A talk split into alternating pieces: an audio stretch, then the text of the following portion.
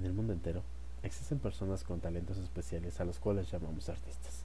Y en el Estado de México existe un ñoño sin qué hacer que se dedica a hablar con ellos acerca de sus orígenes secretos, sus influencias y de muchísimo, muchísimo más chisme sabroso. Esto es, en eso ando para llevar.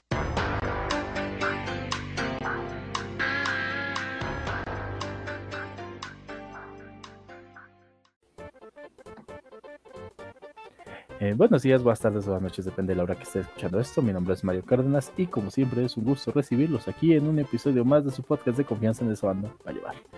El día de hoy, eh, bueno, agradezco mucho los comentarios que han llegado al episodio anterior. Eh, recuerden que iniciamos tercera temporada, entonces pues está, estamos, estoy, más bien dicho, muy, muy contento que, que se haya recibido tan de bonita forma el episodio anterior.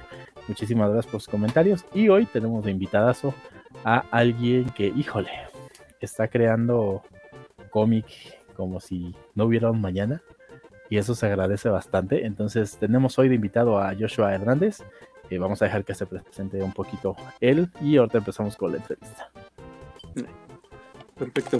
Muchas gracias. Eh, muchas gracias Mario por la, por la, invitación, por el espacio. La verdad siempre da gusto participar en actividades, eh, digamos, en este estilo. Y pues bueno, eh, particularmente, como les mencionaba, mi nombre es Joshua Hernández.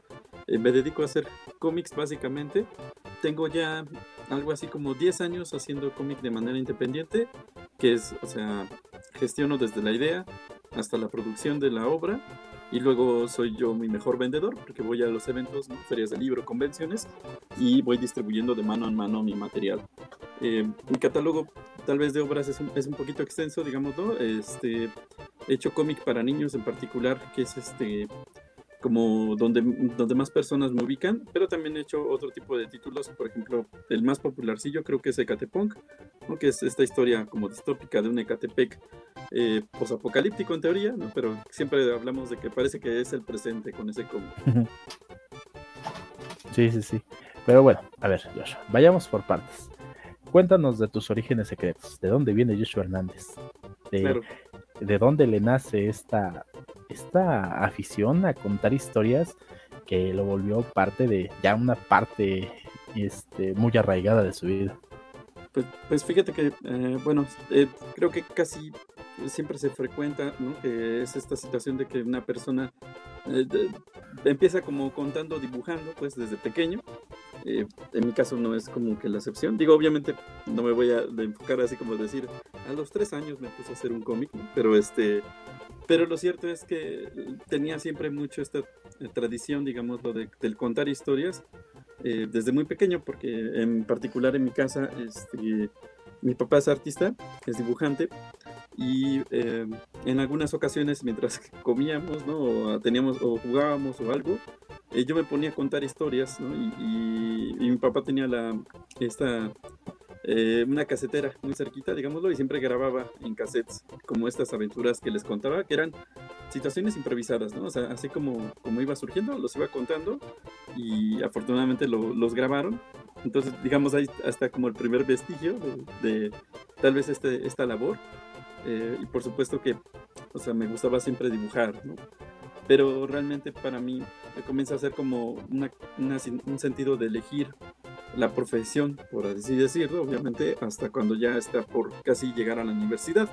La, la situación particular que me pasó, no sé qué tan frecuente es, eso sí, era que eh, cuando me preguntaban a qué me quería dedicar, pues yo personalmente decía, pues yo quiero dibujar, ¿no? me quiero dedicar hacer cómics, pero, eh, por ejemplo, los, profes los, profesores en la preparatoria me dijeron que no había carrera de cómics y no había cómics en, México, ¿no? O sea, no había forma de hacer una carrera de hacer cómics en México, era, era lo, lo primero que me decían, ¿no? Y para mí, pues la, la, referencia real, pues era realmente cosas que venían del extranjero, particularmente del manga, ¿no? O sea, yo pensé que como publicaban, por ejemplo, estos mangas que salen semanalmente en la revista de la Shonen Jump, que trabajan 20 páginas, algo así, semanalmente, yo decía, ah, ese debe ser el ritmo de trabajo que uno debe de hacer. Y yo hacía fanzines acerca de aventuras que teníamos mis compañeros de la preparatoria y yo, este, de 20 páginas, y cada, no sé, cada día casi casi les entregaba un nuevo cómic. Obviamente era dibujado nada más a lápiz y con pluma este, los lobos de diálogo, y pues este, entre, entre ellos se los iban pasando, ¿no? Pero ese fue como lo primero, primero, digamos que me acerca como a hacer cómic como tal. Ah, fancineroso el muchacho. Tú no eras fascineroso, eras fancineroso. sí, sí, sí. Y, de ahí, eh, o sea, brincándonos un poquito como particularmente en, la universidad, ¿no? Eh, soy egresado de la UAMAS Capotzarco en diseño de la comunicación gráfica y en la universidad empecé a hacer un, un fanzine justamente de este, una serie de tiras cómicas acerca de las vivencias estudiantiles que teníamos en la UAM, porque noté que así como yo tenía como mis problemáticas, varios compañeros alrededor de la, de la propia universidad compartían como la, la, misma problemática, ya sea, por ejemplo, como el sistema de inscripción, que era un desastre, eh, el, la cafetería que había de la universidad, ¿no? cosillas como en ese estilo que eran como puntos comunes para los estudiantes. Eh, este cómic en particular, que se llamó Mao en la UAM, eh, tuvo como que su impacto en, en redes sociales y me permitió eh, directamente, este, junto con mi novia, que se llama Jazmín Reyes, que siempre ha estado como muy ligada como a, mi trabajo, que por ejemplo empezásemos a hacer nuestras propias fanzines o empezamos a hacer stickers, separadores y cosillas así, y el dinero que generábamos nos permitía producir más fanzines, ¿no? Y este y, y, particularmente me permitió como básicamente subsistir en la carrera porque ese dinero me permitía como pagar las cosas que tenía pendientes en, la universidad, como las herramientas o las impresiones o las cosas que teníamos de tarea. Y, o el pasaje. Este, el pasaje, sí, sí, y, las, y a veces, a veces la comida también. Em, entonces, este, pues básicamente, pues al hacer cómics dentro de la universidad me permitió todo eso y em, lo que pasó fue que, em, digamos, se volvió como popular dentro de la comunidad estudiantil y nosotros organizábamos pequeños eventos donde nos poníamos a veces como afuera de ciertos salones o de cierto espacio como público de la universidad y ahí pues, vendíamos, ¿no? Estas cosillas. Este, y se volvió como tan popular el proyecto que la propia autoridad de la, de la universidad se dieron cuenta y este, nos permitieron como más espacios en realidad, o sea, nos, nos abrieron las puertas, ¿no? Digamos, de, de organizar eventos para invitar autores de cómics nacionales, que, que, que, todos eran como estudiantes también. Y em, este, pues incluso nos dieron entrevista para la televisión de la universidad y una revista en particular donde nos hicieron una entrevista también. ¿no? Entonces, eh, hacer ese proyecto pues fue verdaderamente, digamos, como el inicio de, esta carrera, digamos, de, autor de cómic. Es que sí, yo recuerdo haberte conocido, híjole. Creo que en un evento de el Museo de la Caricatura. Si mi memoria no me falla, llevabas creo que Mau en la UAM y Balas de Paz, me parece. Sí, sí, sí, sí. Así, este, de hecho, es un bonito recuerdo porque casi no tengo nada ya, digamos, sobre, sobre ese título en particular. O sea, fue, fue, de ese, fue de esos títulos que de alguna manera como que quedaron muy este, ocultos en, nuestro, en nuestra carrera. Sí, sí, sí, y más que nada digo que si era esa como situación de del de que sí era, era lo tuyo era un poquito más fanzine, las portadas a color muy bonitas, eso sí lo recuerdo, blanco y negro. Aparte de que tienes un, este, un estilo como bastante desgarbado, ¿no? O sea, es tu estilo, pues, o sea, la mayoría de, artistas o de dibujantes de cómic, cuando en sus inicios, eh, empiezan imitando a las personas que admiran, ¿no? No está mal, no, no está mal el hecho de iniciar copiando, ¿no? El trabajo de alguien que admiras para que con el paso del tiempo vayas agarrando más referencias, más referencias, más referencias o más influencias y generes tu propio estilo. Eh, tú al contrario, creo que tú ya desde que empezaste con toda esta situación, desde que empezaste con todo este cómic, ya era tu estilo, o sea, tú ya tenías tu estilo, tú no le estabas copiando a nadie, e, era, desde un principio era tu voz. Ah, es, es, muy bonito como, como escuchar eso porque o sea, por ejemplo, creo que con esta situación de, hacer tal vez como los primeros fanzines, digamos, donde les compartía ¿no? a, mis compañeros, seguramente si, si compartiera estos en particular, se notaría muchísimo más como una influencia muy marcada tal vez del manga, eh, pero creo que, o sea, no sé por qué eh, específicamente como que una parte de mi generación cuando leyó Scott Pilgrim, ¿no? Así como que todos optaron así por, por dibujar un poquito como en ese estilo. también personalmente cambié un poquito a raíz de ello y, y, justamente era, era como de, fue construyéndose a partir de las influencias que tenía a mi alcance, ¿no? O sea, eh, en particular, por ejemplo, con esta situación de que decía que no había cómic mexicano, por lo que me habían dicho, eh, realmente para nosotros nuestro primer cómic mexicano que teníamos como seguros que era de un autor nacional era la de Buba, de José Quintero, por ejemplo, porque mi hermano coleccionaba esas, este, las tiras de la mosca, ¿no? Y, y, después supimos que hubo un libro y tal, ¿no? Entonces, o sea, eh, y yo veía, por ejemplo, Buba y era blanco y negro, ¿no? Entonces era así como de, ah, pues tengo que trabajar como en blanco y negro, ¿no? En, en, general, este, digo, ya después te das cuenta de, de, por qué de repente se opta por la decisión de trabajar en blanco y negro, ¿no? Pero, este, pero fue, fue como una cuestión precisamente de que se fue construyendo de poquito en poquito. Eh, yo creo que evidentemente, digamos, posiblemente la, la referencia más clara ¿no? de, en cuanto al estilo artístico, muy posiblemente tendría que venir un poquito con lo de, de Ichiro Oda, ¿no? De, de One Piece, que uh -huh. sigue siendo como, como una influencia muy marcada en mi vida cotidiana. Pero este, lo cierto es que conforme fue pasando el tiempo, uh, o sea, se hizo como esta amalgama de estilos y terminó saliendo tal vez como uno más propio, ¿no? Vuelvo al mismo, ¿no? A final de cuentas creo que ese es el, ese es el, la meta como artista, como creador, ¿no? Encontrar tu propia voz, ¿no? Encontrar lo que te haga diferente, encontrar lo que te, que te haga sobresalir, ¿no? Si, si lo quieres ver de, de, la, de ese tipo de, bueno, de esa forma, ¿no? Y, y, creo que pues tú lo logras, ¿no? Y, y sí tenía, ya, ya, sí tenía muy clavado y muy, tenía muy presente la idea del de, estilo de Ichiro Oda, porque justamente ahorita, antes de empezar a grabar, te preguntaba de los episodios y recuerdo que la primera entrevista que hice, bueno, en este ciclo, ya cuando le di este, este giro de tuerca al podcast, este fue con Mario González. Y, y Mario González te menciona, y, y, no, no se me olvida, ¿no? Es One Piece. Y, sí, uh -huh. y yo quiero estar los, este, yo quiero estar vivo para ver eso, ¿no? O sea, que cuando ese momento llegue pueda seguir vivo, ¿no? Para, para verlo, ¿no? Porque pues realmente, híjole, pues, produces muchísimo, pero un poquito antes de entrar a tu trabajo, eh, ya hablamos de Chiroda, ya hablamos de Pepe Quintero, ¿quiénes más son tus influencias? Um, um, particularmente fue como um, transformándose.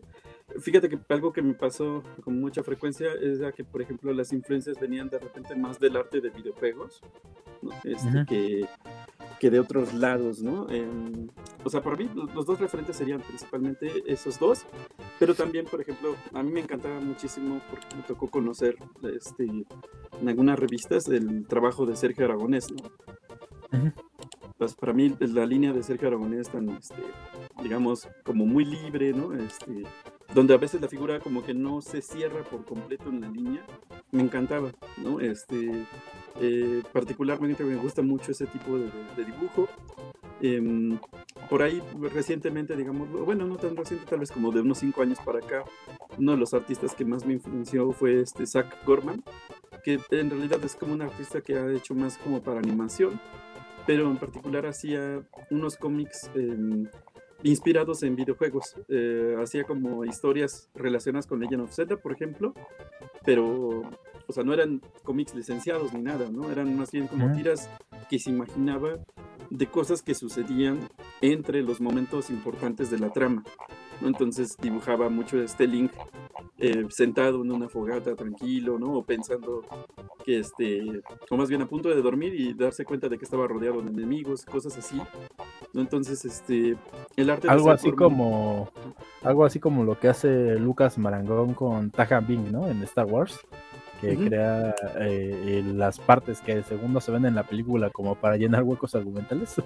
Sí, sí, sí, sí ¿no? que, y que además a veces, muchas veces, a mí me parece de repente un poquito más fascinante, ¿no? Así, este, como los momentos de pausa, ¿no? Que, que, que la, propia, que la propia historia a veces, ¿no? Porque es cuando verdaderamente te das cuenta cómo se comportan de repente los personajes, ¿no? O sea, uh -huh. es donde se terminan de desarrollar, creo, los personajes.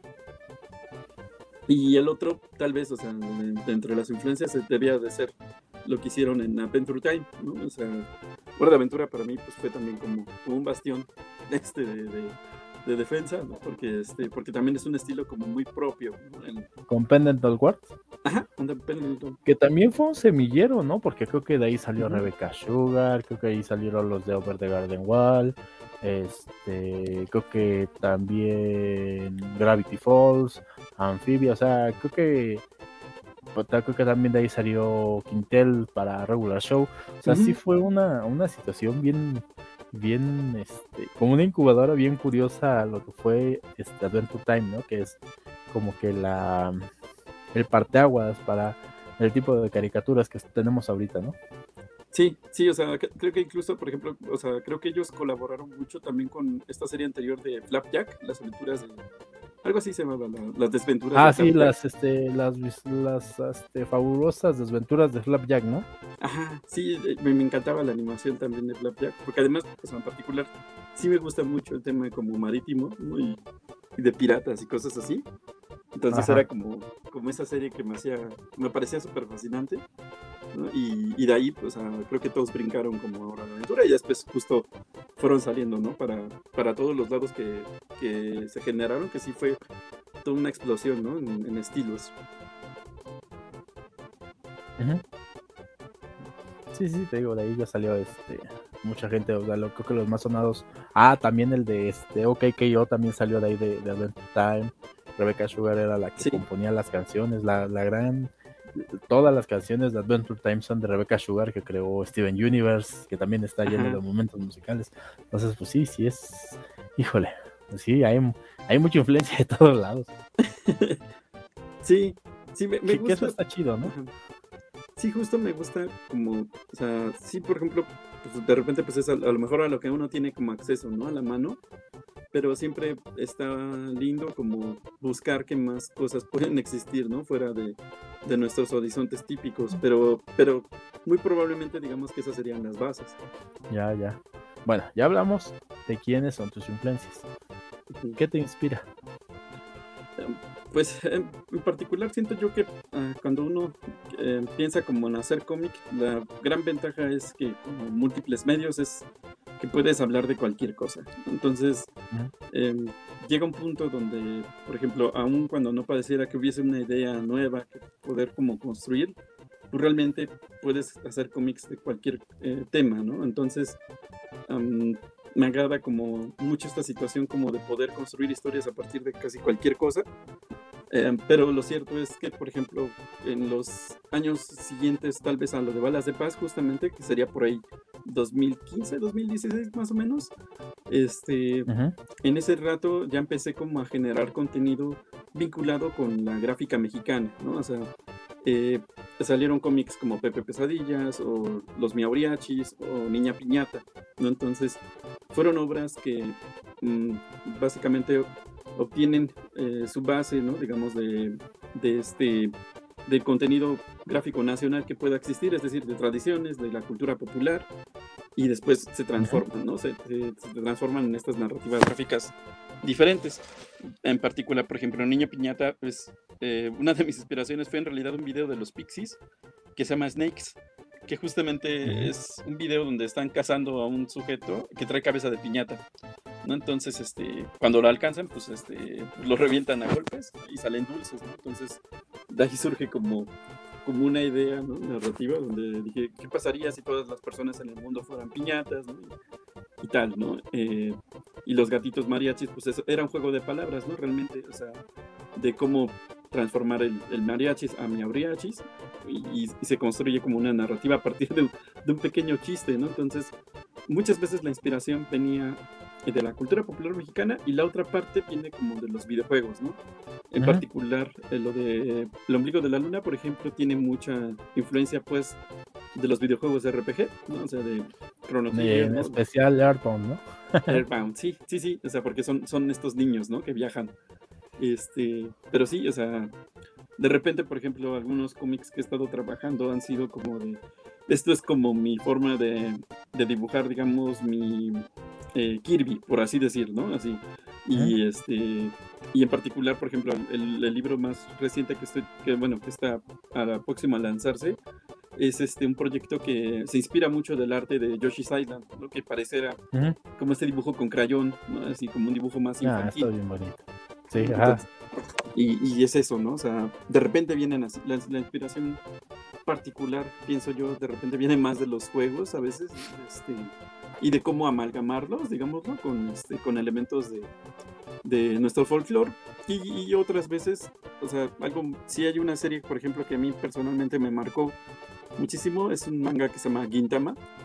Este, y Gintama trataba de cualquier cosa, o sea, los episodios eran increíblemente absurdos y divertidos, este, pero, o sea, un episodio podía empezar básicamente, uno de mis favoritos es que el personaje tiene calor porque están en época de verano y quiere conseguir un ventilador eh, pero para encontrar el ventilador nadie de los centros comerciales que están alrededor vende ventiladores porque se han actualizado y venden solamente aires acondicionados. Y se hace una, un desastre de narrativo, digámoslo, al, al, punto de que termina como destruyendo una organización criminal, ¿no? Por este, solamente por conseguir un, ventilador. Entonces, es, eso me parece como fascinante. A, a mí de este, Quintama hay un episodio que me, que me gusta mucho, que es, que es, cuando están explicando el relleno, por qué el relleno en el anime. Que, sí. que dice, es que imagina que, que, el manga es esto. Dice, entonces, si el manga va bien y lleva ya un colchón y presentan el anime, entonces el anime tiene tanto para desarrollar. Pero si de pronto el anime empieza a tener paro, el manga empieza a tener parones, el anime tiene que meter este capítulos de relleno para no alcanzar al manga, ¿no?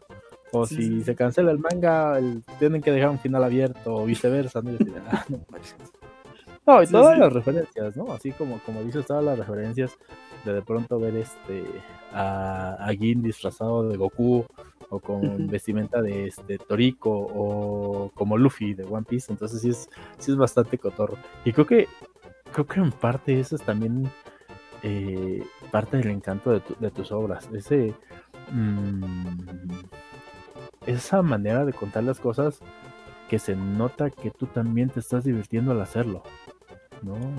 sí. creo, que, creo que eso, eso se nota, ¿no? Eso salta a la vista. Sí, la, verdad es que, o sea, hacer cómics para mí es este, lo más divertido que puede existir, ¿no? O sea, eh, entonces me entretengo todo el tiempo que lo estoy haciendo. Este, y siempre pues, busco la manera pues de que sea precisamente así de agradable, ¿no? Eh, me ha tocado tener que dibujar incluso cómics tal vez más tristes, ¿no? un poquito más conflictivos, ¿no? Y, y, también los recientes, ¿no? O sea, se siente cuando, cuando uno eh, se siente conflictuado a lo mejor con un tipo de, de tema, pero, pero, pero en particular pues este, trato de disfrutar el proceso de, de trabajarlo, ¿no? Sí, sí, sí, o sea, a final de cuentas, este también te beneficia salir de tu zona de confort, ¿no? O sea, no nada más contar historias este, graciosas, sino ya meterte igual un poquito al drama, un poquito a... Entonces también a ti como autor pues, te beneficia eso, ¿no? Porque es experimentar. Y al final de cuentas, pues, siendo tú el autor completo, el quien escribe y quien dibuja, pues este no tu caja de juguetes y cómo los voy a acomodar hoy, ¿no? sí, sí, sí, sí, porque al final de cuentas, por ejemplo, o sea, es de repente me ha tocado personas que leen los mioriachis y dicen, ah, pues esta es una historia como más tiernita, más relajada. Y luego les toca leer Niña Piñata y pues es una historia básicamente de, de violencia extrema, ¿no? Y este. y, y, bueno, destrucción masiva, básicamente, ¿no? y aparte hay personajes que representan los pecados capitales, cosas así, ¿no? Entonces, este. Pues justo es eso, ¿no? O sea, genera de repente un contraste muy grande. o Catepunk, ¿no? Que es esta situación apocalíptica Entonces sí es así como que de, si te hace pensar, todo esto está saliendo del mismo autor. sí, y, algo que me gusta mucho también es este jugar un poquito de repente como entre los estilos visuales, ¿no? Justo, por ejemplo, Catepunk, dejé los rastros de, lápiz y solamente entinté con un bolígrafo de esos que encuentras en cualquier papelería, pues. este, y lo dibujé sobre hojas de, una libreta este, de estas, este, de las que venden en, la papelería también, ¿no? Pero o sea, la idea era demostrar, pues, que con cualquier material se podía hacer cómic, ¿no? Eh, y justo, por ejemplo, Princesa Jolote, que es otro título, tiene el color y el entintado como si fuese una acuarela, pero es trabajo digital, ¿no? Entonces, dependiendo del proyecto, también me adapto, ¿no? Incluso este, te digo, el último, pues es como con crayones. Y los PB Pesadillas, por ejemplo, es puro vector en Illustrator, por ejemplo. Entonces, cada proyecto trato de abordarlo a veces hasta también con tratar de como un estilo diferente.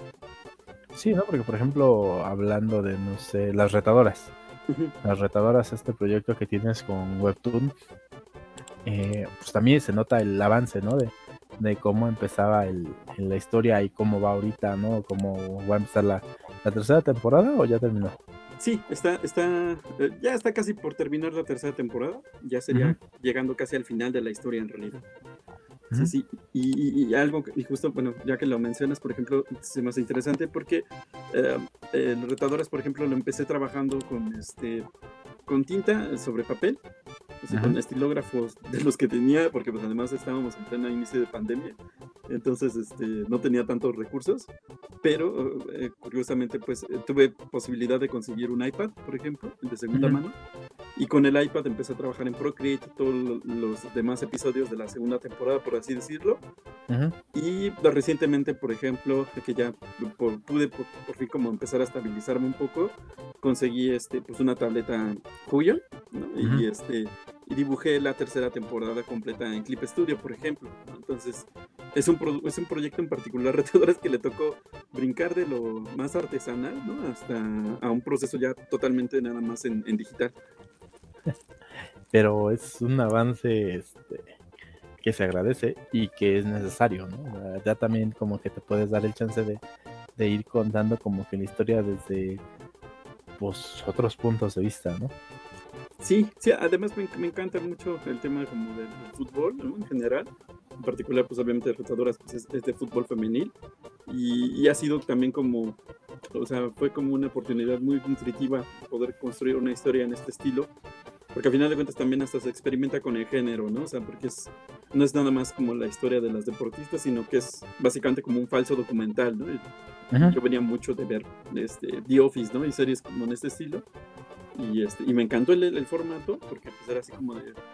Se siente muy como cercano a la realidad y este y al mismo tiempo es como una situación de imagina cómo hacerlo con bajos recursos, ¿no? Este, un cómic de estas características. Sí, ¿no? Este, imagina toda esta situación, ¿no? Eh, cómo ir de, de un campo a otro y cómo el campo puede estar bien y luego puede ser uno llanero sin pasto y, y situaciones así, ¿no?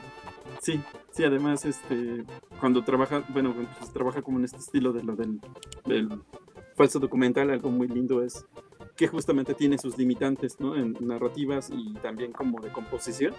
Y entonces eso te permite también, o sea, como entender un poquito de cómo posicionar, digamos, la cámara, por así decirlo, al momento de estar haciendo los dibujos, ¿no? O sea, no, no puedo cambiarla o rotarla tan, tan drásticamente porque pues es como si una persona tuviese una cámara en, el hombro y estuviera corriendo mientras está viendo. Sí, ya, ya te puedes este, darle más dramatismo al asunto. Sí, sí, pero sí. Pero a ver. Ah, no, perdón, te interrumpí. Ajá. No, no, sí, tú adelante. Ah, este. Pero a ver, o sea. Mago en la UAM, Balas de Paz, Pepe, este, Pepe Pesadillas, La Niña Piñata, Los Neoriachis, El Ombligo de la Luna, este, Catepong, eh, Las Retadoras, eh, La Princesa Jolote, El Niño de Hule. Ah, sí. o sea, es, es un. Vuelvo al mismo, o sea, es un universo que has creado tan grande que, neta yo luego digo a lo mejor hace un crossover a lo mejor a lo mejor junta tal y tal historia y, y ahorita aquí tienes cambiantes que también ya va a empezar o ya empezó y creo que anunciaste un proyecto que empieza en 2025 en el que ya estás trabajando entonces no le paras Josh sí sí de hecho o sea justo cambiantes por ejemplo va a venir eh, justito detrás, ¿no? De este, de, o sea, después del Kickstarter que, ahorita se está realizando, en dos meses más, eh, ya va a empezar como la publicación constante de cambiantes. O sea, trato de, o sea, Retadoras va a terminar en junio, cambiantes empezarán en mayo más o menos. Entonces, este, pues hay como un poquito de tiempo ahí porque tampoco podía hacer dos cómics al mismo tiempo, aunque, aunque me hubiese gustado. Pero este, eh, pero sí constantemente siempre pienso, ¿no? Como en qué cosas nuevas puedo ir generando.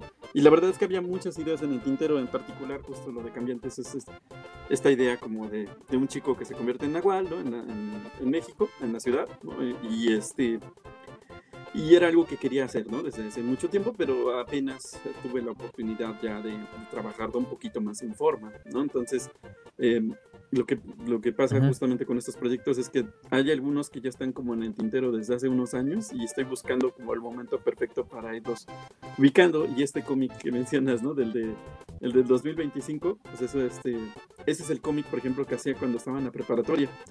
Entonces, este, lo que voy a hacer es obviamente remasterizarlo, ¿no? Trabajarlo de nuevo.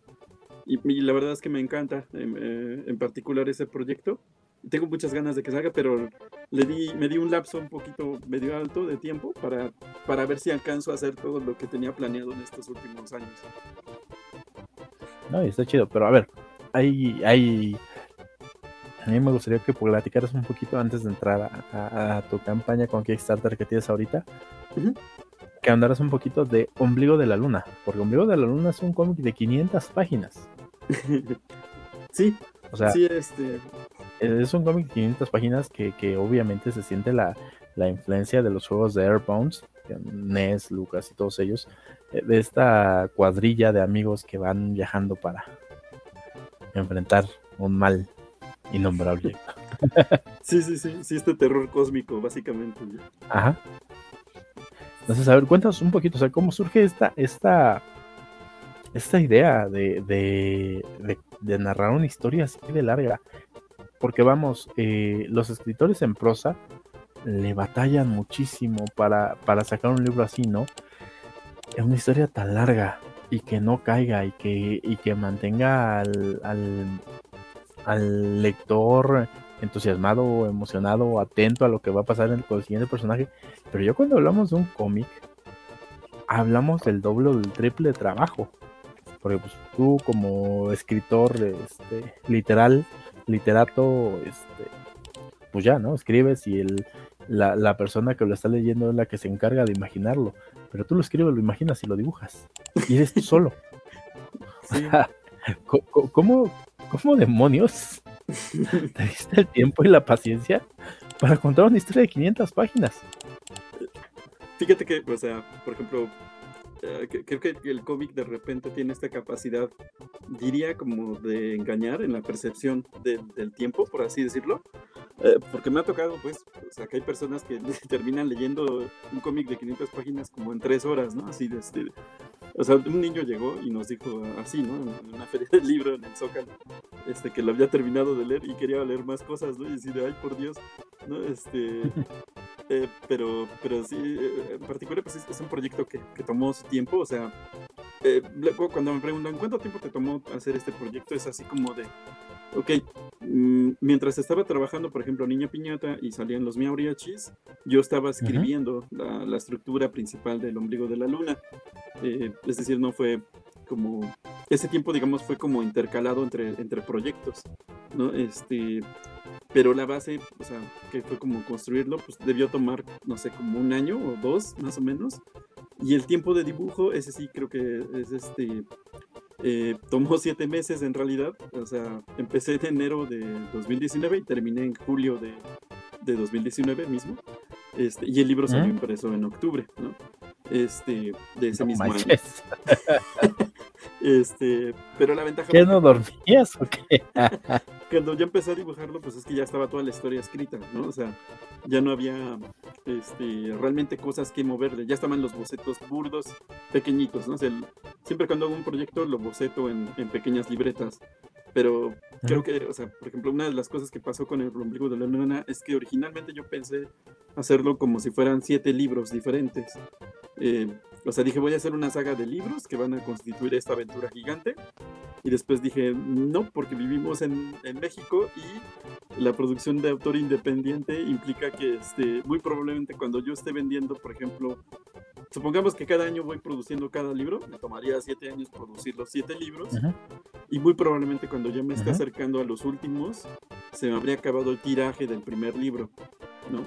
Y tendría que reinvertir en el primero o invertir en el último, poner un ejemplo, ¿no?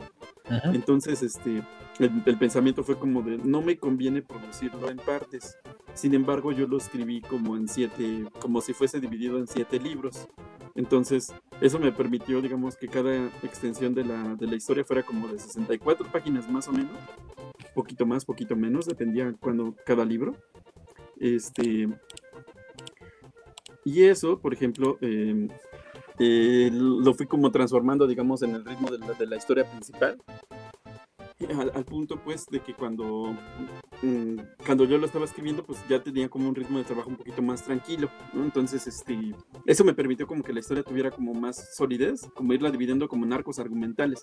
Y es que a final de cuentas, o sea, estoy muy acostumbrado a, a las historias extensas, o sea, este, me gusta, o sea, los videojuegos, cuando un videojuego RPG dura 100 horas, sí estoy dispuesto a aventármelo, este, porque me encantan cuando las historias son así, ¿no? Este, cuando se desarrollan personajes a largo plazo. Em, y, bueno, pues obviamente, o sea, cuando te dices que One Piece es tu serie favorita, pues hay, hay este, forma de equivocarse en decir que es súper extensa, ¿no? Entonces, este, eh, pues realmente fue como pensar en una historia de, unas características que duraron una gran cantidad de páginas. Eh, pero, pero, por ejemplo, o sea, hay veces donde yo lo analizo y digo, bueno, es que el ombligo de la luna es en realidad como si fueran tres volúmenes del manga que sale cada semana, por así decirlo. ¿No? O sea, este, entre tres volúmenes de, de, de los tankobon, como le llaman en Japón, son este, 600 páginas aproximadamente. ¿no? Entonces dije, voy, es como desarrollar una historia de 30 capítulos, por así decirlo. Y lo mismo pasa justamente con Retadoras, o sea, el momento de trabajar la serie es algo así como de cada episodio que se sube en Webtoon son 5 páginas aproximadamente. Y eso quiere decir que cuando termina la temporada, que es algo así como 50 episodios, es un libro aproximado de 250 páginas, por así decirlo. ¿no? Entonces. Este, ambos libros de Retodoras tienen 272 páginas, o sea, sumándoles como portaditas entre episodios y cosillas así, ¿no? Este, pero, pero precisamente ese ritmo de trabajo ya lo había entendido pues desde el ombligo de la luna. Y además, pues sí. los cómics que hice para mis amigos, o sea, esos cómics son más de 300, ¿no? Entonces, 300 cómics de 20 páginas aproximadamente.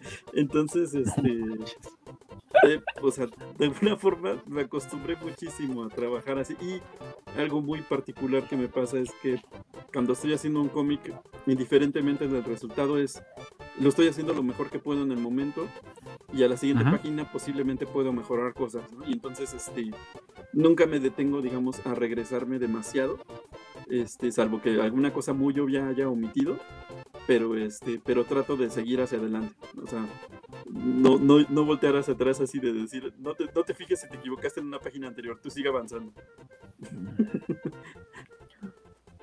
que eso está muy chido, ¿no? Y a lo mejor es un detalle que luego agradece, ¿no? Ay, no manches, viste la, no sé, cómo se mueve tal personaje de esta página y yo es así de, ay, eso fue una mancha de tinta que me cayó. Sí, sí, sí, ¿verdad? Sí, sí, sí me tardé seis horas. Sí. En llegar a ese efecto. y, afortunadamente, o sea, tengo como esta situación de poder dedicarme prácticamente todo el tiempo a, estar dibujando cómics, ¿no? O sea, no, no tengo realmente otro trabajo. Doy asesorías, por ejemplo, y me ha tocado dar clases de cómics para niños, cosas así, pero siempre es un, es un trabajo como secundario, digámoslo, de mi trabajo principal. Mi trabajo principal es hacer los cómics, ¿no? Entonces, este, o sea, esa ventaja de tener a disposición mi tiempo, o sea, sí me ayuda muchísimo, ¿no? En el ritmo de trabajo. No, pues sí, es que. No, pues ahora entiendes cómo dibujas 500 páginas en, en tan poco tiempo. Pero vuelvo a mismo, o sea, está chido, ¿no? Echar, echar mano de, de, de, lo que consumimos para poder seguir creando, ¿no? Hace este poco leía, ay, no recuerdo si era una declaración de un artista o algún estudio en específico que decían que, que a estas alturas de, de la vida ya es muy difícil, por no decir poco probable, crear algo que sea realmente original, nuevo, refrescante, porque volvemos a lo mismo, ¿no? Este, nos, nos dedicamos a contar historias tomando como base todo lo que conocemos, todo lo que consumimos, lo que leímos, lo que vimos en películas, en videojuegos, en cómic, en manga, en anime, en caricaturas. O sea, ya, ya como que como que tomamos todo eso, lo digerimos y ya de ahí podemos decir, ah, pues se me ocurrió una historia de un niño mago, ya. De ahí te puedo decir para el real, pero pues ya tú le vas dando su, como que tu estilo, ¿no? O como tus giros, o como tu esencia, o como lo quieras ver. Sí, sí, y, es justo eso, por ejemplo. Em, o sea, tal vez es mucho, mucho irme para adelante, por ejemplo, pero el caso de Cambiantes, por ejemplo, es básicamente qué pasaría si Jujutsu Kaisen se desarrolla en México, ¿no? Este, o Chainsaw Man, ¿no? O sea, esa es la base, pues. O sea, una persona que se transforma en una criatura y se enfrenta a otros, ¿no? Este, en, en una ciudad, ¿no? O sea, y en específico, pues, o sea, en la ciudad que, bueno, al menos en esta región geográfica, pues ubicamos, ¿no? Entonces, este, eh, de repente pues, surgen a partir de ese tipo de cosillas, ¿no? De qué jiribilla, ¿no? O qué cambio se le puede dar a una estructura de la historia. Pero a ver, ahorita que hablamos de, cambios y de jiribilla y, y, anomalías y demás, háblanos del niño de Ule.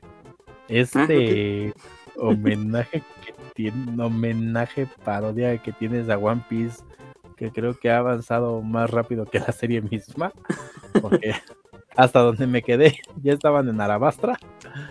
¿En la eh, sí, nada basta. Entonces, este, a ver, ah, cuéntanos un poquito de Niño Doble y ahorita ya, ya entramos de lleno para que nos cuentes del Kickstarter que tienes. Claro, eh, bueno, pues el Niño Doble la verdad es que fue, un chiste que, que, subí, este, porque era, o, sea, yo había visto esta imagen ¿no? del, Niño Doble, el Polo, que se llama, este, eh, de los libros de texto, ¿no? este cuento infantil acerca de un niño de hule, ¿no? O sea, ese es tal cual, ese es el cuento, y es un niño que, que pues, quería nada más divertirse, pues, y, se terminó transformando en un puente para las personas para que pasaran, y, después se transformó literalmente en un puente. O sea, para mí la historia del niño de Eule, o la original, pues, es súper triste, ¿no? Porque es este personaje que, que, nada más quería jugar y se terminó transformando en un puente para las personas. Este, pero pues ya ves que está como este meme, ¿no? Del, del niño Dule acercándose como a la tuna y este y ya después hicieron como una adaptación ¿no? como de parodia de que pues, eh, Luffy pues era como como el niño Dule no a final de cuentas el concepto estaba como que por ahí. Y una vez me tocó Luffy hermano ya eres mexicano.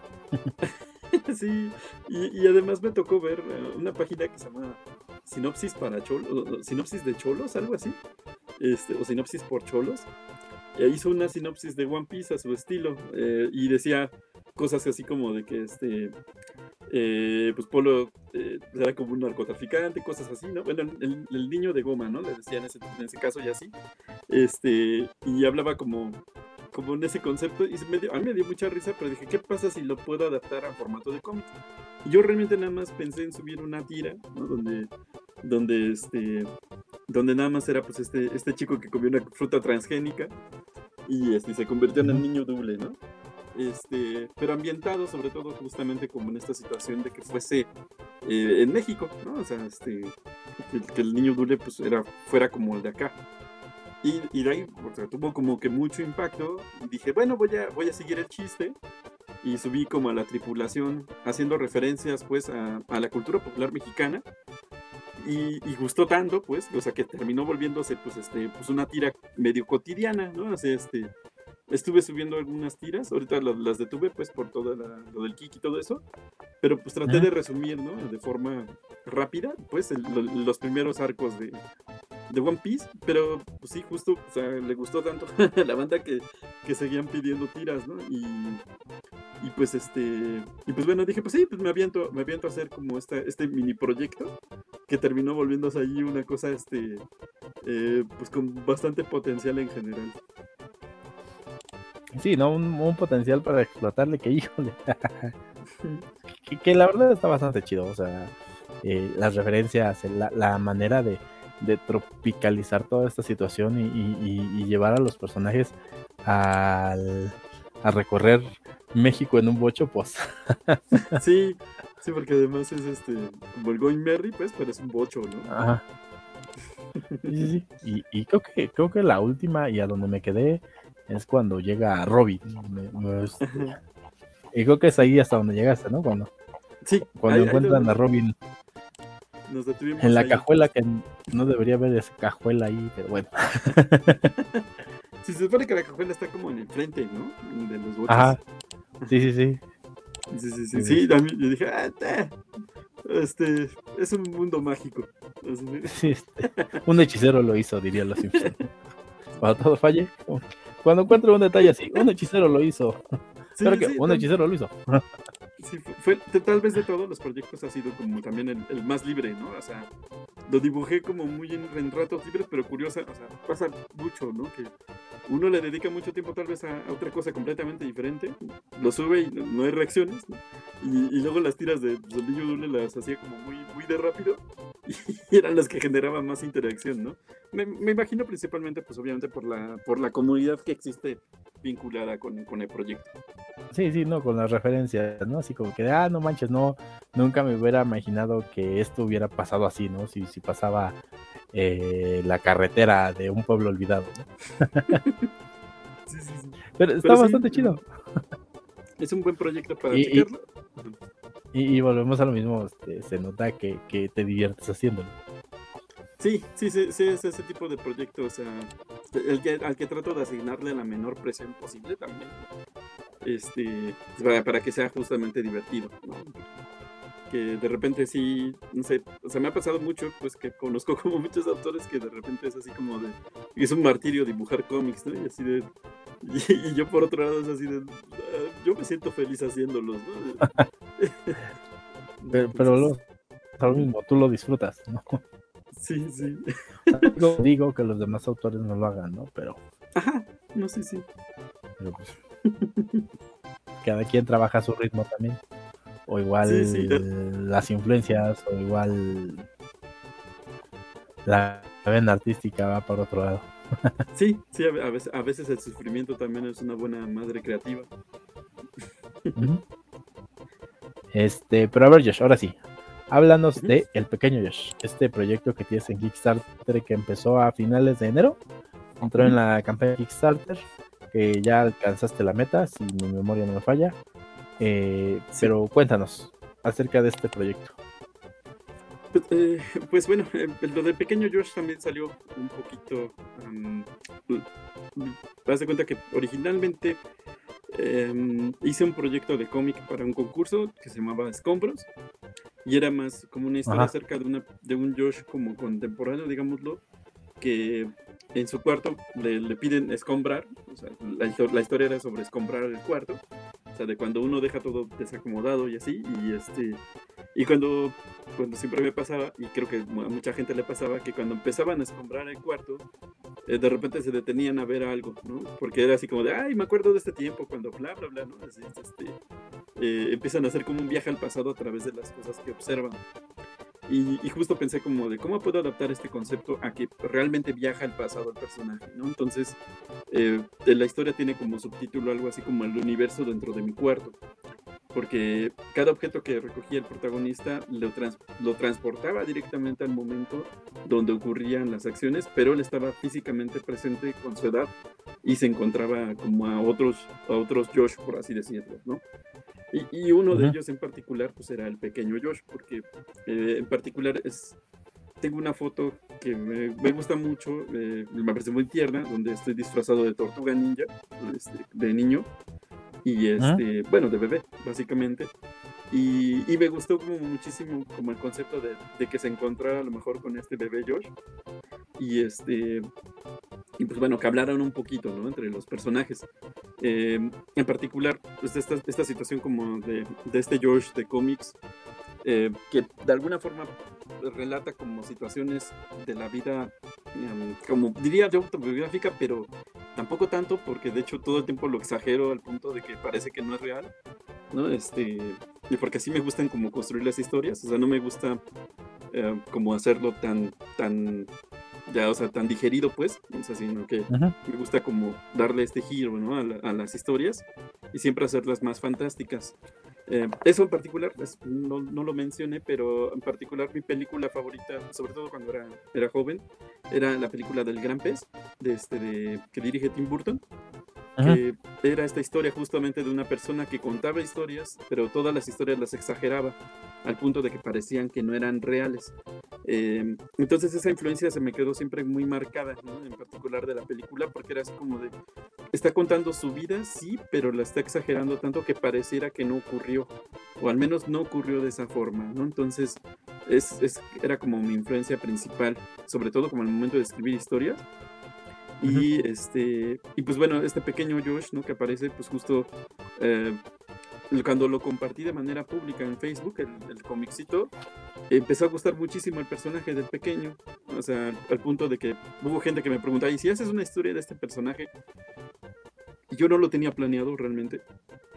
Y, y, no lo pensé durante un rato, ¿no? Dije, ah, tal vez luego, ¿no? Este, y, pues la situación fue que, por ejemplo, eh, en particular tengo un peluche que, se llama, que le puse el nombre Choco y, siempre lo he dibujado junto con, con, el Josh de dibujos y, este, y siempre es como este compañero que es pues, así como, pues, básicamente como su compa, ¿no? Y, este, y platican y, y tienen como esas interacciones y me tocó em, en las clases de cómic para niños eh, tratar de hacer como para que me pudieran entender un ejercicio. Dije, voy a presentarles al pequeño Josh y dibujé al, personaje y a Choco. Y entre los dos interactuaban en la, en la clase, digámoslo. Y los niños se quedaron como muy... Eh, les, les gustó la idea, pues, y lo dibujaron también. Y entonces cada cómic, cada semana que teníamos la clase, hacíamos un cómic y participaban en pequeño Yoshi Choco. Em, esas tiras las empecé a compartir en redes y después fue como recordé estas historias que mi, que mi papá, bueno, mis papás habían grabado en cassette y me puse a escucharlas porque me parecía que podía surgir una historia a partir de, de, de esas grabaciones y en efecto, o sea, hay una historia particular que siempre les contaba y que se nos había quedado como muy grabada en nuestro imaginario como de la familia y, y la traté de adaptar a, a cómic y lo que hice fue como mezclar tanto esta historia como un relato, básicamente donde este peluche eh, llamado Choco viaja en el tiempo al pasado para encontrarse a este niño y, este, y cuidarlo como si fuera básicamente su niñero. O sea, este, o sea el subtítulo del, de pequeño Yoshi va a ser Mi niñero es un peluche, una cosa así. Este, y, y, se volvió como una historia acerca de la amistad de un niño con, con su peluche. Este, que la verdad es, es bastante emotiva, o sea, en particular me ha tocado que eh, las personas que la han terminado de leer, no solo en el círculo familiar, eh, sino, o, sea, se lo envié a algunas personas pues para que lo pudieran leer y, y terminaron mencionándome varios que pues, llegaron casi al borde de las lágrimas, ¿no? En, en, este, en el cómic, ¿no? Entonces, hay, hay, hay, algo muy particular, ¿no? Que ocurrió con, con, la, con la historia y que me gusta muchísimo y que es esta situación de que eh, es una historia de la infancia, pues, pero se mezcla mucho con la nostalgia, con este, de, los años 90, porque al final de cuentas es el, el peluche, digamos, viaja al año 1990X, ¿no? Que es como siempre yo veía en los videojuegos que representaban a la, a la, década, ¿no? el este, El futuro es hoy, como el Mega Man X, ¿no? Que el Mega Man X era el año 20XX. Ajá, exacto. Entonces me, me, encantaba eso, ¿no? O sea, yo al principio no entendía por qué y dije, ah, claro, pues es para representar cualquier año, básicamente, ¿no? Y este. Y, y me gustó como poder hacer la, la, estructura. Yo tenía muy pensado como hacer una historia acerca de, como en esa década y todo esto, pero se mezcló todo, ¿no? Se terminó siendo como este protagonista que, o sea, está el previo en, en, Facebook o sea, y en Instagram, y el previo indica que este personaje, este niñito, tiene la capacidad de crear mundos a partir de los dibujos que hace y terminan viajando a uno de esos mundos que, que crea. Entonces, este, o sea, se juega mucho con el metalenguaje del cómic, pues, ¿no? Y, este, y mucho, pues, o sea, por ejemplo, los personajes que aparecen en el libro, de alguna manera a veces son como referencias a películas que me tocó ver en mi infancia o a videojuegos de mi infancia, pero dibujados, pues, por la mano de, del pequeño, ¿no? O sea, como versiones libres de derechos de autor, por así decirlo. Sí, sí, sí, sí. Entonces, y ahora es mi versión de las ardillas, ¿no? Ajá. Ya. Sí. Pasaba las ardillas. sí, entonces este es, es, una historia muy bonita en particular y, y o sea, me, gustó tanto hacer el proyecto, pues, que terminó, em, por ejemplo, en la campaña de Kik, una de las opciones que pueden existir para comprarlo es em, que va a haber una cajita especial que va a hacer referencia a los juegos de Game Boy Color. Y este. Y la cajita va a incluir también una animación en impreso, que es un, flipbook, pues, o sea, tú lo pasas con, la, con el dedo y se ve como si fuese una animación. Y este. Y cosillas como en ese estilo, pero todo vinculado con estos dos personajes, ¿no? Que es el niño y, el peluche. este, que se han vuelto, pues, básicamente, ahorita mismo, o sea, yo creo, para mí, al menos en el, momento de trabajo, pues se han vuelto como casi que mis personajes insignia, por así decirlo. Que, que eso está muy chido, ¿no? O sea, a final de cuentas, esa, este, que me recordó cuando presentaste el proyecto, me recordó mucho a este mi encuentro conmigo mismo, cuando vi escombros, ¿no? Este, me encuentro conmigo mismo como si hubieras perdido algo por ahí tu versión, una versión del pasado hubiera venido a recordarte lo que, lo que olvidaste. Y también con pequeño Josh, pues un poquito eh, Doremo, ¿no? El, gato cósmico, ¿no? Esta situación de de un ser que viaja para para cuidar a, al niño, ¿no? O sea, pero es que creo que aquí no, no recuerdo haber visto o no recuerdo haber leído este. El. Como que alguien lo haya mandado, ¿no? Como que el Dios del futuro lo haya mandado para. Sí. Para cuidar a, al chamaco, ¿no? Entonces, está este. Está bastante curioso el, el, asunto. Sí. Aparte de que, como dices, ¿no? Está. El arte está muy bonito y sí, sí, recuerda mucho a. A Yoshi's Story que, híjole, también es de, mis juegos favoritos. Este, ver a Yoshi en una protagonizando una aventura acompañando al bebé Mario, entonces está, está bastante interesante el asunto. Y también lo de las recompensas, ¿no? Que dices, estoy este, checando aquí en, en Instagram, en tu Instagram toda la situación. Y desde la sudadera, la caja de el este la caja eh, basada en el Game Boy, o sea, los pin, el pin, el, el, libro instructivo, o sea, la neta que, que, le estás tirando un montón de cosas, ¿no? O sea, está, está, bastante chido el asunto. Sí, la, verdad es que, o sea, creo yo que es la campaña que más, como nivel de producción, eh, hemos tenido hasta ahorita. Ah, no lo mencioné, pero por ejemplo, creo que es la sexta campaña que hemos hecho de, Kickstarter. La, afortunadamente la sexta campaña exitosa también hasta el momento. Este, eh, me ha gustado mucho el modelo de Kick porque es esta situación como de preventa, ¿no? O sea, es como poner un proyecto posible y ya la gente si lo financia, pues se va a hacer, ¿no? Sí, porque em, fue, a ver, Niña Piñata en Kickstarter, que metiste Kickstarter, fue Niña Piñata, la princesa Jolote, Icatepong. El ombligo de la luna no lo metiste, ¿va? No, fueron los dos de retadoras. Los dos de retadoras, ahí vamos cinco. Ajá. Y, este, sería el sexto. Oh. Sí, sí, sí. Sí, eh, eh, sí han sido como o sea, lo hemos tomado como una especie de, situación como de línea editorial, por así decirlo. Digo, de repente hablo un poquito en plural porque me refiero a mi novia, o sea, porque es este quien también está de repente ayudándome eh, en toda esta situación, sobre todo en la planeación, o sea, está muy al pendiente de todo esto. Este, sí, sí.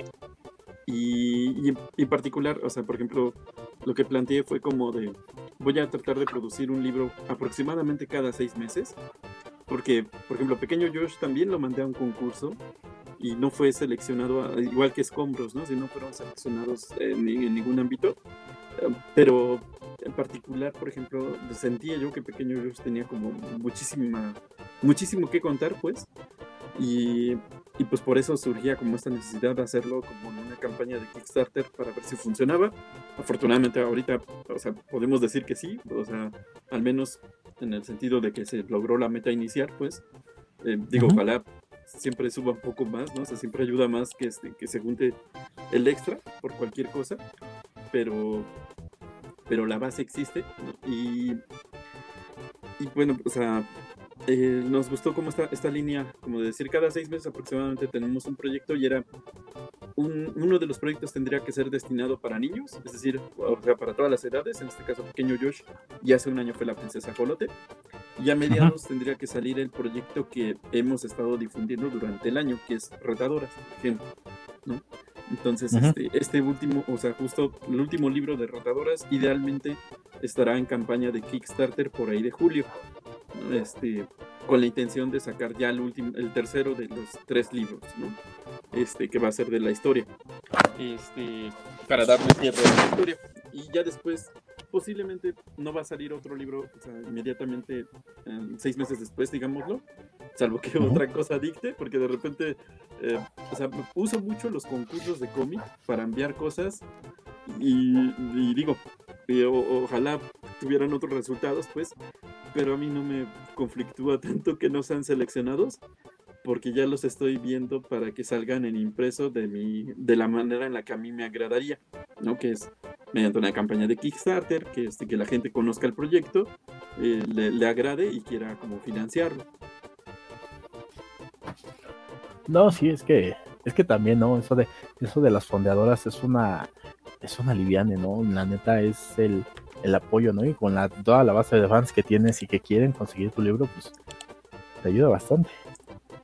Sí, sí, eh, hemos, hemos notado, tal vez, por ejemplo, esta en particular, que tal vez es la campaña donde menos personas han ingresado, pero eh, afortunadamente eh, las recompensas este, tenían como diferentes niveles, por supuesto, y, a, las personas que ya me siguen como de tiempo atrás, le gustaron muchísimo las recompensas altas, digamos, las que incluían la sudadera, ¿no? El peluche, eh, la cajita, cosas así. Entonces, este, eso ayudó muchísimo a que se lograra mucho más rápido la campaña. Eh, pero justo es eso que, o sea, hay un, hay un mito como de que con 100 lectores ya puedes sostenerte un proyecto. O sea, si 100 personas te van comprando un libro cada que sale o cosas así, es posible como solventar eh, tus ingresos necesarios. Pero he notado que, que, en Kickstarter en particular, o sea, nosotros hemos tal vez tenido como de promedio 50 personas y con las 50 personas han logrado las metas. Y las metas también tratamos de que sean no tan altas en la cantidad de dinero, porque también soy consciente, digamos, de que si yo pidiera el doble del dinero que pido ahorita, por ejemplo, no lo lograría. Entonces, este, a veces trato de generar un pequeño colchón de dinero para producir pequeñas cosas de la campaña, por ejemplo, las postales, separadores, stickers, cosillas así, y lo demás que sea pues, lo posible que sea que para, para la producción principal, ¿no? Lo, que se va a juntar en la campaña.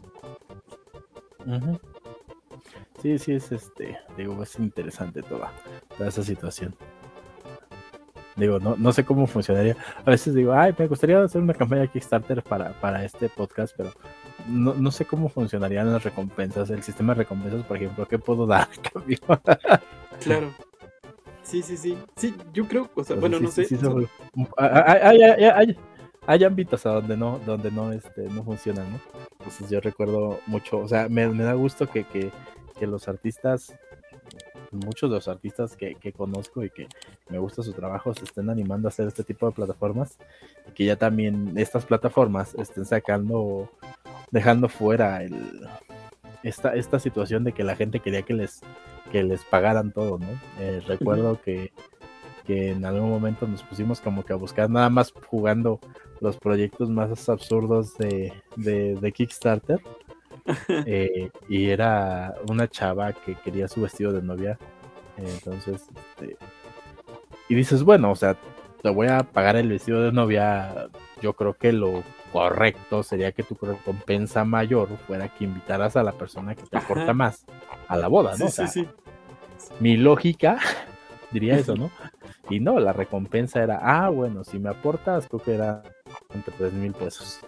Si me aportas 3 mil pesos, te voy a mandar fotos del salón cuando lo están decorando, fotos ya decorado, la misa, eh, la entrada, nuestra entrada al salón, este, un detrás de cámaras, quizás con escenas picantes y te quedas así. Okay. Mija, yo quiero ir a comer. Te voy a dar tres un vestido de novia, mínimo, invítame a la fiesta. Este, y había otro chico que estaba muy de, estaba muy de moda y creo que lo sigue estando, Minecraft. Este. Y era un chavito que pedía como, creo que 900 baros, mil pesos para una repetidora para grabar este para grabar sus partidas de Minecraft y decía, este, ah, ok, eh, si me das 100 pesos, pongo tu nombre en Minecraft y lo hago explotar, ¿no? Eh, si me das 300, te hacemos una llamada de broma con mis amigos. ay, hijo de eso. Que ahora creo que en Estados Unidos está el GoFundMe, entonces, este, o el FundMe, no recuerdo bien, que ah, igual ya también lo usan para, para todo ese tipo de situaciones, ¿no? Que ya también, híjole, no sé. Sí, sí, hay, una línea como muy extraña, ¿no? Así de, este, cuál es el límite tal vez para algunas cosas. Sí, sí, sí. Pero pues bueno, eh, pero pues ya, ¿no? O sea, qué chido que estés, que, que, qué chido que este proyecto, perdón, se me, se me movió un poquito el micrófono, eh, pues haya llegado a buen puerto, ¿no? Sí, sí, ahorita, por ejemplo, pues, hace, hace dos semanas tal vez estábamos como con la angustia, ¿no? De ver, ver, si se lograba o no se lograba, pero, pero afortunadamente algo muy bonito que pasó fue que casi cada día estaba subiendo el kick, ¿no? Así de, de, números, hasta que se logró la meta, ¿no? O sea, justo cuando, cuando se logró la meta, se detuvo, ¿no? Así, este, le llaman, en Kickstarter le llaman a esta situación la meseta, ¿no? Porque te muestran una gráfica donde va subiendo, va subiendo, y de repente hay un punto donde se estanca. Y casi en todos los proyectos este, de Kickstarter pasa, no sé que se estanca un poco. Afortunadamente para nosotros el momento de estancamiento de la campaña fue cuando ya se había logrado la meta inicial. Entonces, este, pues bueno, o sea, una preocupación menos en teoría, ¿no? Ah, Pero como decía, ¿no? O sea, siempre lo ideal sería poder juntar un poco más, ¿no? Para, para que esto vaya como llevándose a buen puerto. Porque, por ejemplo, algo que pasa con Kickstarter es este que ya que termina, ya ves que no les cobra a las personas hasta que termina la campaña, ¿no? Y solamente si se logra la meta. Eh, pero ya que empieza a cobrar, pues obviamente el procesamiento de pagos a veces puede fallar, ¿no? O sea, eh, a veces puede ser que la persona no tenga fondo justamente en la tarjeta que puso, o a veces Kick no, o sea, el banco no reconoce el, cobro de Kickstarter, ¿no? Cosillas en ese estilo. Entonces, este, es como estar al pendiente de todos esos posibles pequeños errores, ¿no? Entonces, para eso sirve muchísimo cuando una meta se supera por un, extra, porque es así de, bueno, de todos los errores a lo mejor que te va a marcar, a lo mejor algunos se pueden solucionar, pero otros que no se puedan solucionar, pues bueno, no hay forma, ¿no? De, de, que entre ese aporte a lo mejor directamente de Kickstarter y así. Entonces, este, eh, eh, justo esa parte es justo la de eh, que entre lo suficiente para que todo salga en orden, pero este, porque aparte pues Kik se va a quedar con el 10% de lo que sea que se junte, ¿no? Entonces, este, eh, son procedimientos pues de la, de la, plataforma y tal, pero así que uno acepta como los términos y condiciones. Em, pero vaya, ya sabiendo más o menos cómo han sido en anteriores ocasiones, pues tenemos que ser conscientes, ¿no? De, de que... ¿Y no te hacen descuento por cliente frecuente? ¿Ande? ¿No te hacen descuento por cliente frecuente? sí, yo diría que ya estaría bien que le bajaran un, por ciento por lo menos. Pero, este, pero al momento no nos han dicho nada así, este, algo favorable, ¿no? De, parte de aquí. ok, Josh. Ya para ir cerrando, tengo la, la pésima costumbre de pedirle a los invitados que dejen cinco consejos eh, de cosas que hayan aprendido, de cosas que les hubieran gustado que les dijeran en su momento. Eh, bueno, eh, cinco consejos que hayas aprendido y que te gustaría o que podrías compartir con las personas que se quieren aventar a crear. No solo cómics, sino cualquier otra cosa que se avienten a la creación. Ok, bueno, por ejemplo, voy a decir algunos, tal, tal vez no tan ordenadamente, o sea, no, diría como un orden de prioridad exacto, pues, pero, o sea, a mí me queda claro, pues, que una de las cosas que sí funciona mucho es la constancia, pues, em, en el sentido de, por ejemplo, si estableces fechas límites para poder trabajar un proyecto, trata de terminar en esas fechas límites, pues, este, porque llega a pasar pues que tú quieres hacer un proyecto de cómic o que estás empezando a hacer un cómic y dices quiero subir este cómic cada semana, por poner un ejemplo, ¿no? Y llega la situación de que subes las primeras tiras y todo en orden, pero de repente te estancas, ya no subes con, con el contenido en la fecha que dijiste, o lo subes una hora después de que dijiste, o lo subes días después, y hasta que terminas por no subirlo ya.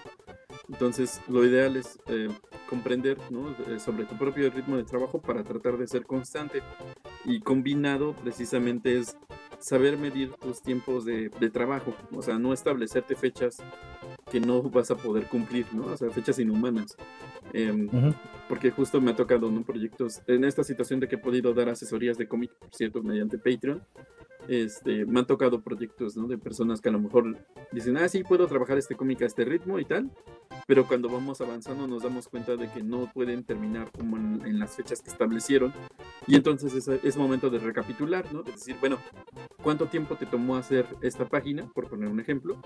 Y a partir de eso empieza a hacer una media, así como de tiempo estimado, porque si tienes un trabajo alterno eh, y tienes nada más tiempos libres a tu disposición para trabajar, pues a lo mejor no vas a poder hacer ese cómic de 500 páginas, ¿no? En este, en este, en dos semanas, ¿no? Entonces, este, eh, es como ser consciente de tu propio ritmo de trabajo. Em, eh, eh, particularmente también siento yo que cuando uno está compartiendo o empezando a compartir contenido, lo ideal siempre es tener por lo menos un mes de colchón de lo que quieres como empezar a compartir, si es que lo estás compartiendo de forma pública en redes sociales o en algún sitio web y tal.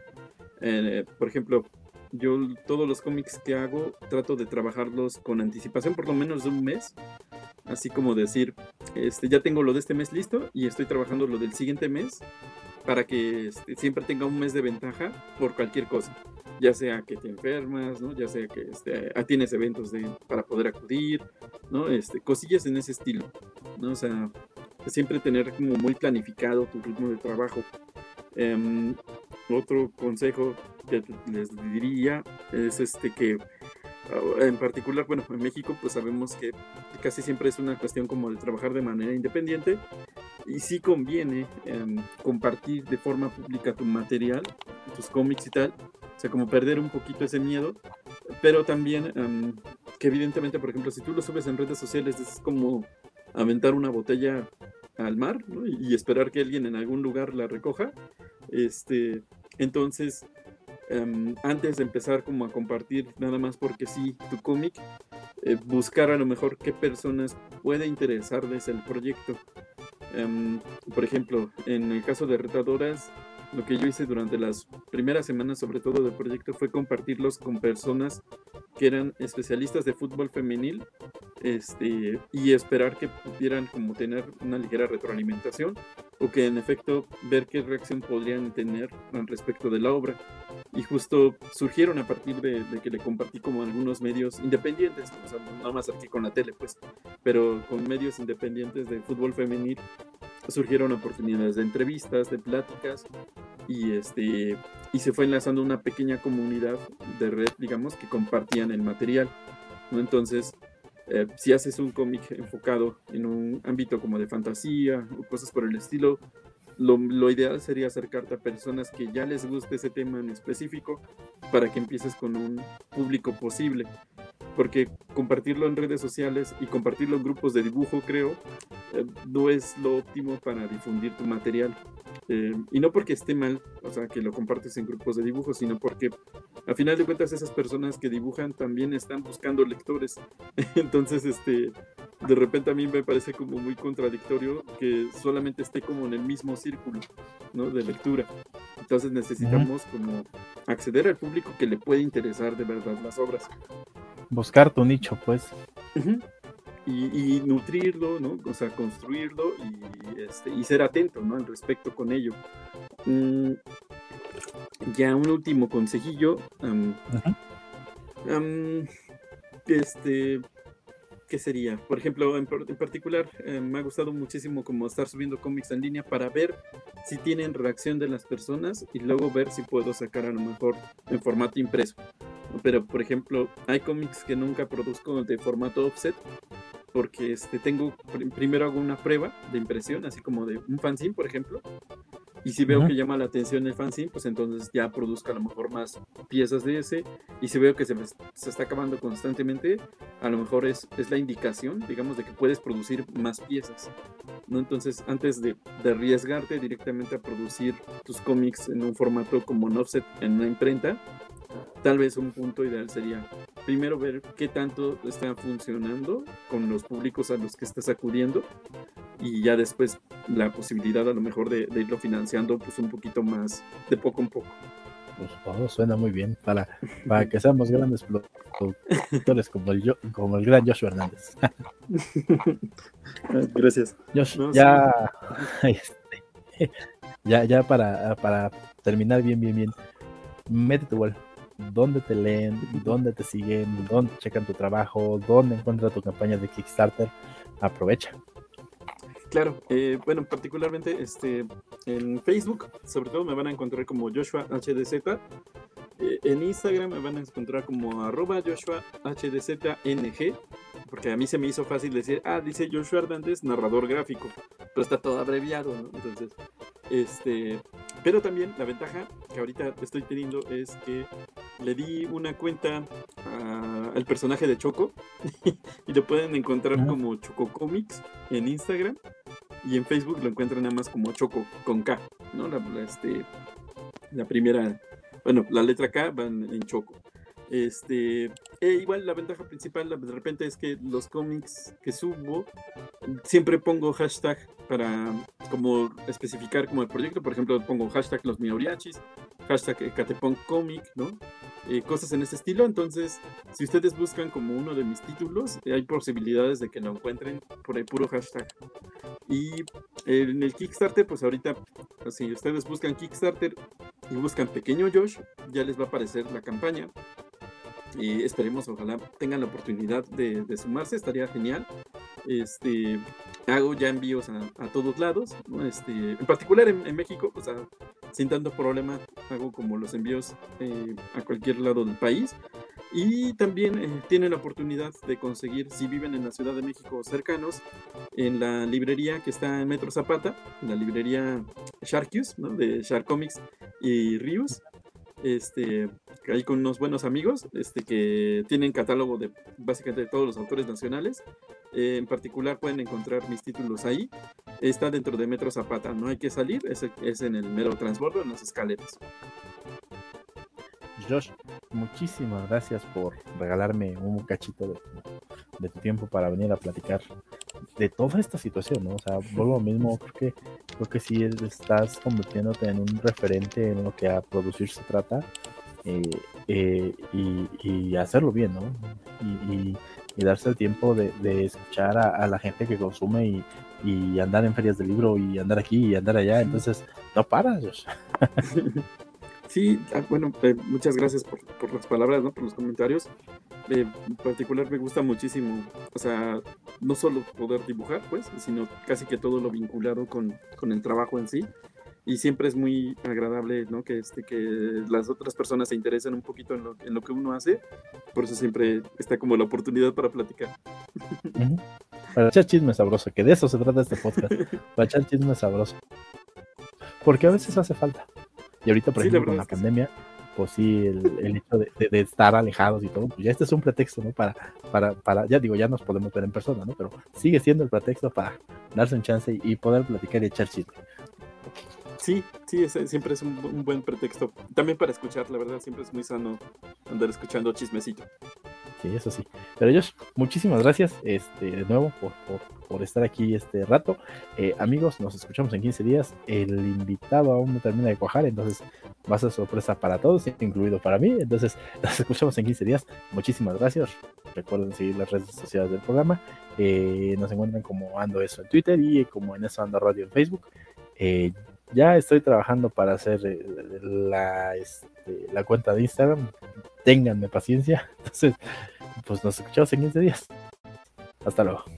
Gracias por acompañarme en el episodio de hoy. Recuerden seguir las redes sociales del programa. En Twitter lo encuentran como Ando Eso.